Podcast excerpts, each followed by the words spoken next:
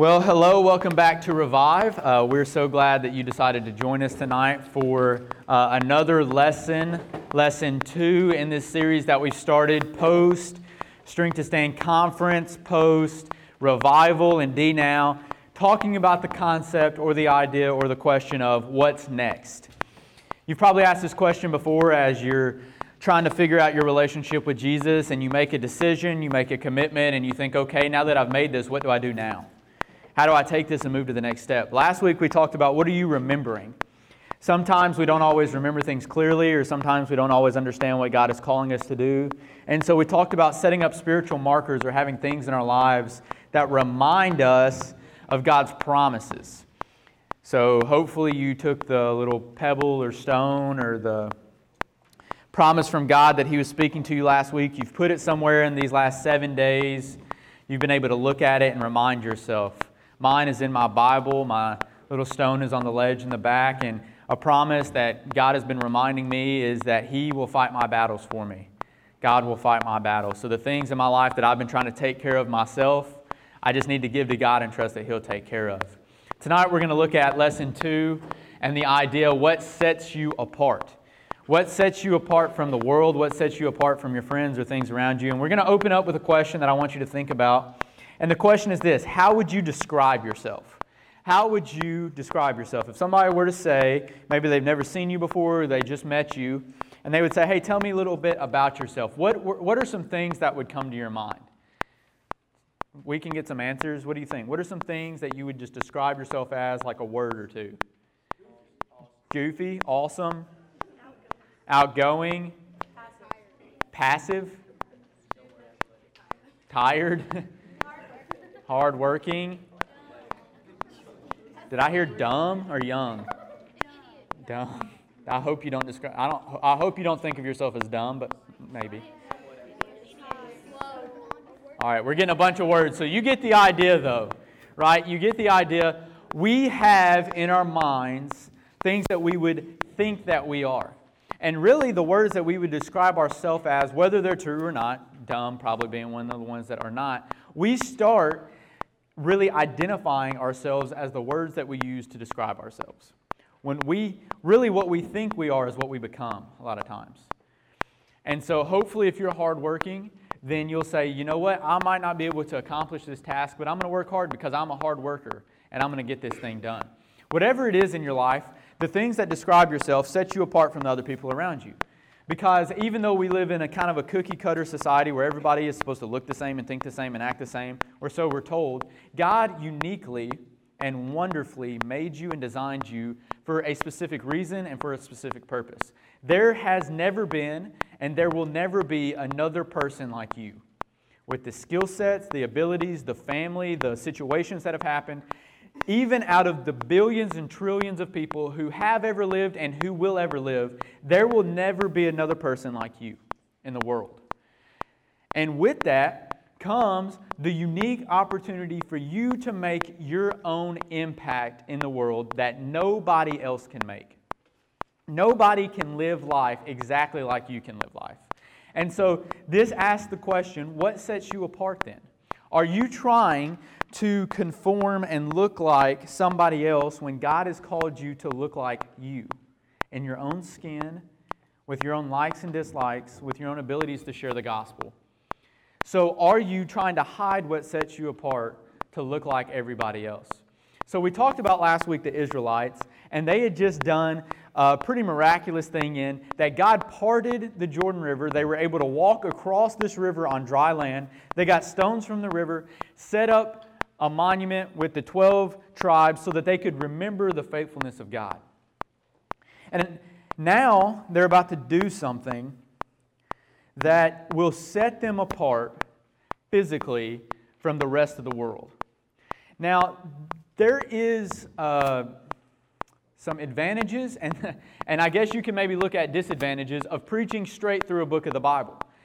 And to be honest, I'm just going to be real straight with you. When I first came to this scripture, this would be one of the passages that typically I would skip. Because you can kind of get bogged down in what's going on, and it might even be like, have you ever done that? You're reading a Bible plan, and you get to some scripture, and you're like, I don't really know what's going on there. So you just kind of skim it and then get to another section that looks better. Maybe that's just me. But this is one of those sections you might kind of read and skim and go, I don't really know what Ryan is going to say in here, like if you were to read ahead, or I don't really know how God would speak through this passage. So I just want to go on ahead and up front and say, when we start reading this scripture on the screen, you're probably going to be sitting there thinking, where is this going to go? And that's okay, because this passage, as difficult as it might be for us to get through at the beginning, has some tremendous truths in it on how God was calling His people then to set themselves apart in a physical way, but now us, thousands of years later, are called to set ourselves apart in spiritual ways like they were physically. And so we're going to dive into the scripture. We're going to be in just 9 short verses, and we're going to continue to see this idea of what sets us apart. And so the Bible says this: when all the Amorite kings across the Jordan to the west and all the Canaanite kings near the sea heard how the Lord had dried up the waters of the Jordan before the Israelites until they had crossed over, they lost heart and courage failed because of the Israelites. So these were the guys on the other side. So we see that the Israelites have finally entered into the promised land, the gift that God said that He was going to give to them. They had waited thousands of years to be able to live in this land that was there. They have just crossed on dry land, talked about that last week. They set up these stones so they wouldn't forget. And now these kings in the land that they are entering have heard of how God has been providing for them up to this point and all the great miracles. And it says that these kings were discouraged because of it. And so at that time, the Lord said to Joshua, make flint knives and circumcise the Israelite men again. So Joshua made flint knives and circumcised the Israelite men at Gibeath Haraloth. And this is the reason Joshua circumcised them. All the people who came out of Egypt were males and men of war. And they had died in the wilderness along the way after they had come out of Egypt. Though all the people who came out were circumcised, none of the people born in the wilderness along the way were circumcised after they had come out of Egypt.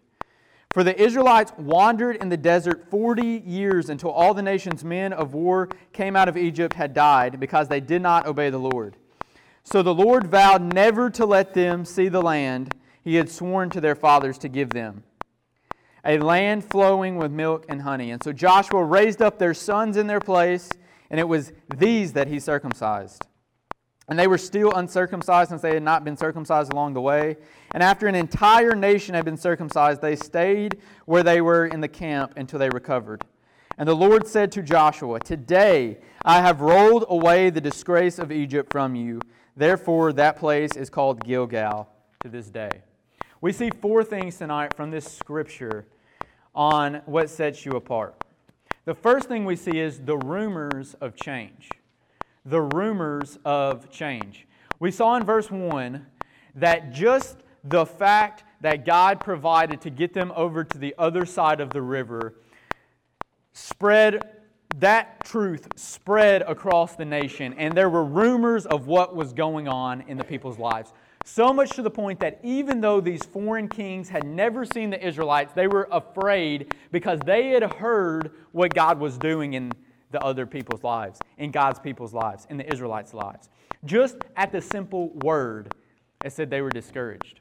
And the truth is this: when you start trying to live for Jesus, word is going to spread. Because here's the truth. If you're like me, if you've tried to do this thing like I've tried to do, this is probably you've identified with more than standing firm for Jesus. You've probably lived, to the most part, an inconsistent life.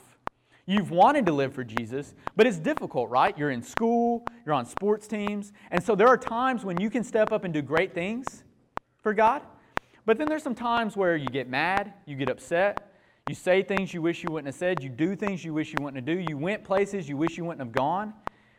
And so when you try to live for Jesus, your life has probably or could be identified as inconsistent at best.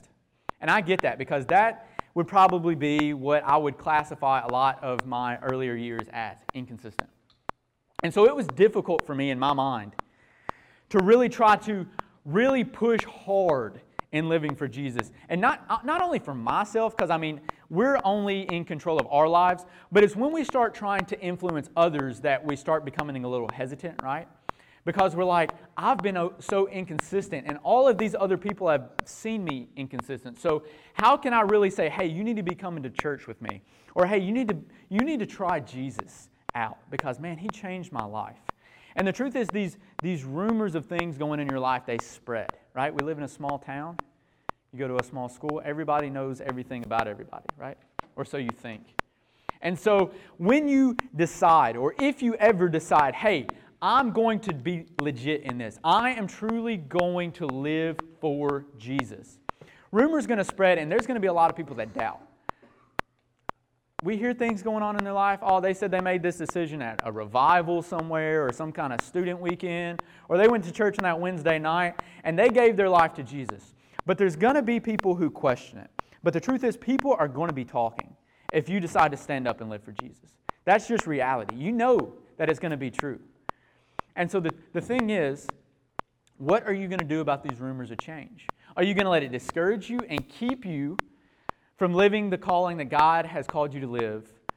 This being set apart and being different than the world, because everybody is telling you just live for you. Do what you want to do. Blend in. Don't try to make people uncomfortable by living for Jesus, or don't try to stand up and do the right thing. Just go with the flow.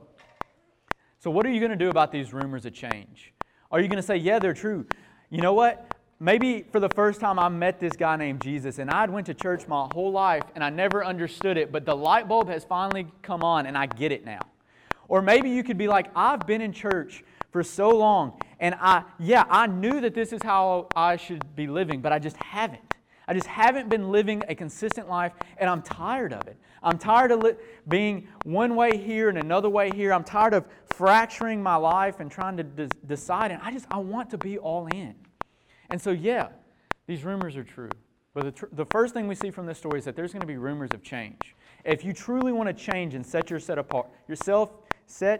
apart, then you have to be willing to own up to the decisions you made, and to speak to these rumors that are going on. But not only were there rumors of change, there was reason for change. Why did these Israelites need to physically set themselves apart from the world around them? It was because while they proclaimed Jesus, they had no other commitment to Him other than name only. They were God's people by name, but they were not God's people by their actions. Because up to that point, what set them apart as God's people was a physical act, what we see in the Bible called circumcision. So when people saw them, they see these are God's followers because they look differently on the outside than the rest of the world looks. Now, we don't do that today. We talk about the idea of a circumcision of the heart. It's an inward thing, so that might be a little bit harder for us to see, but to see the reason is still the same for us to change.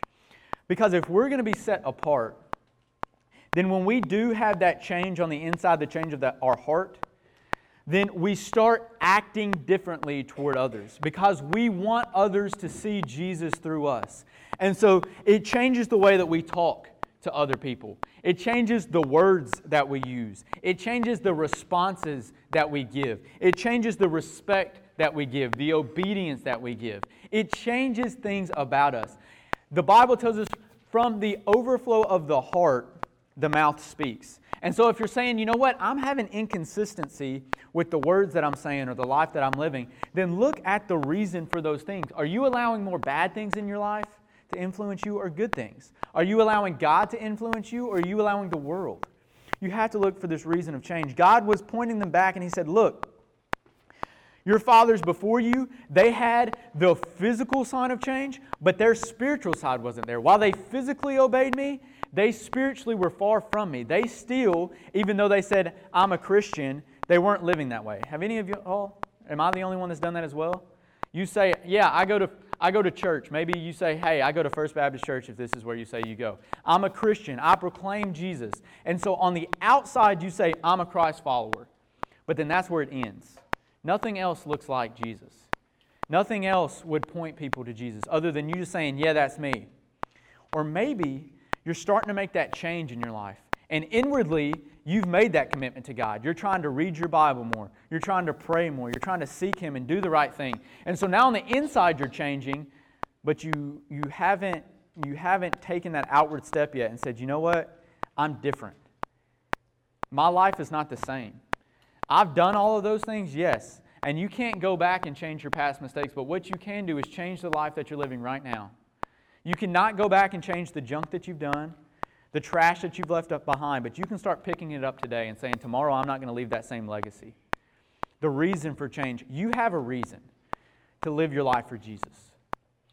The reason is this: God loved you enough. He sent His Son Jesus to die on the cross for you so that you, in your unique, divinely inspired life, could have a life of hope and reason and purpose. God did not create you to live this life and to waste it and throw it away doing what you want to do.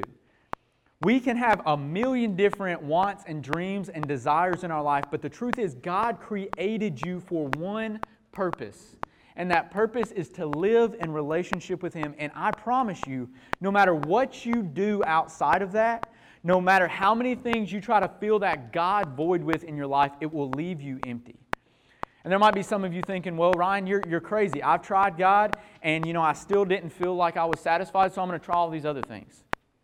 Did you truly give God the full reign of your life? Have you truly followed Him? Because I promise you, these other things aren't going to do it. You have a reason for change. So we see the rumors of change, the reason for change. Third, we see the recovery in change. The Bible is, when you look at it and when you truly read it and get through the pages, the Bible is not a G or PG rated book. It gets pretty explicit in some parts. And so we can understand, if you understand what circumcision is, why these guys would have to take a few days off to rest and to recover, right? It makes sense. But the truth is this: even if you're right in the middle of God's will, and even if you do exactly what God tells you to, the process will not always be painless. And the scars from the past life and your disobedience still might be there tomorrow.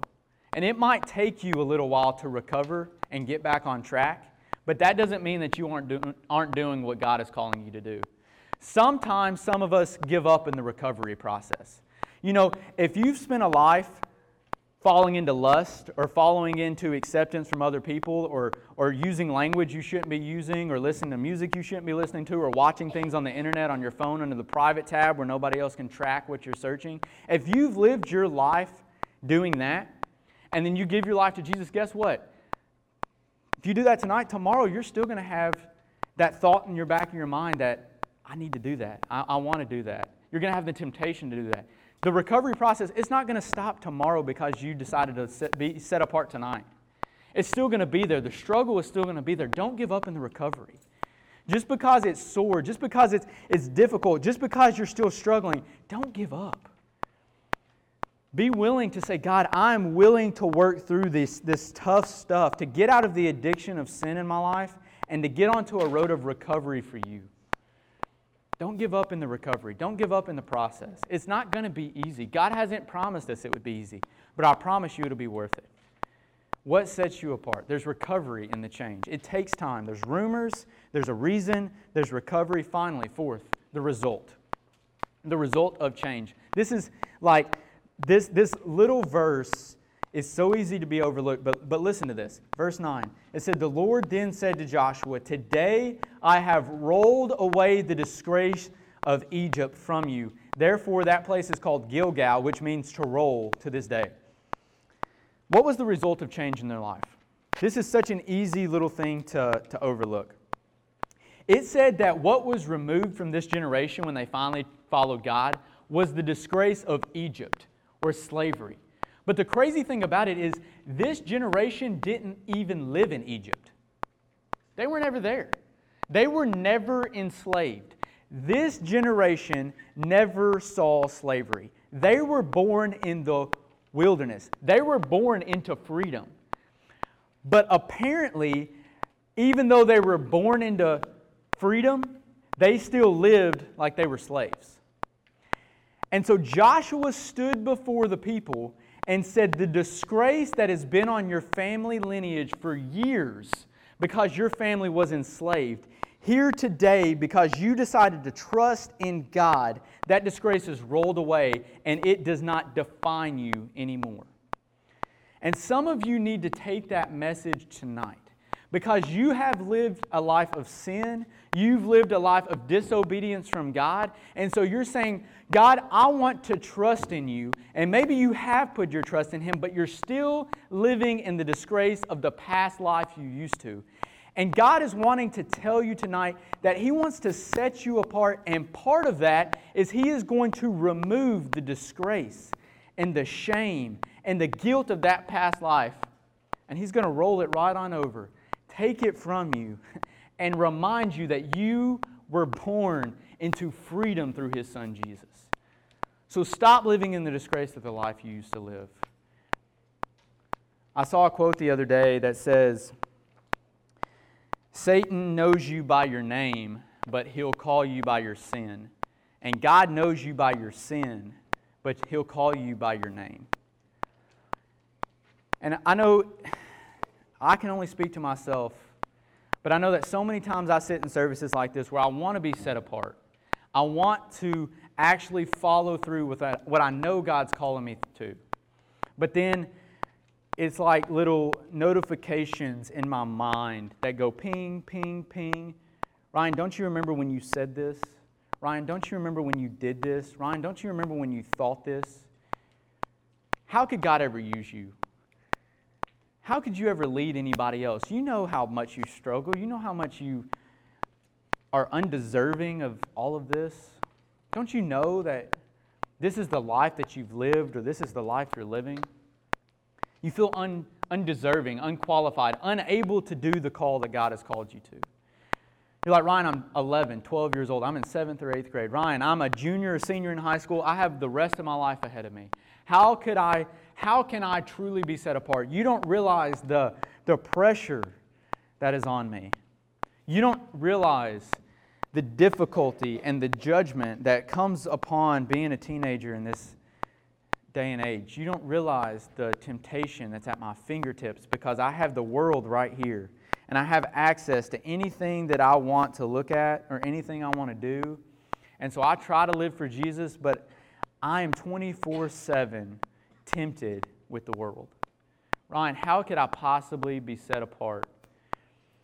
And just like God said to Joshua, He wants to say to you, today, I'm going to roll away the disgrace of your previous slavery.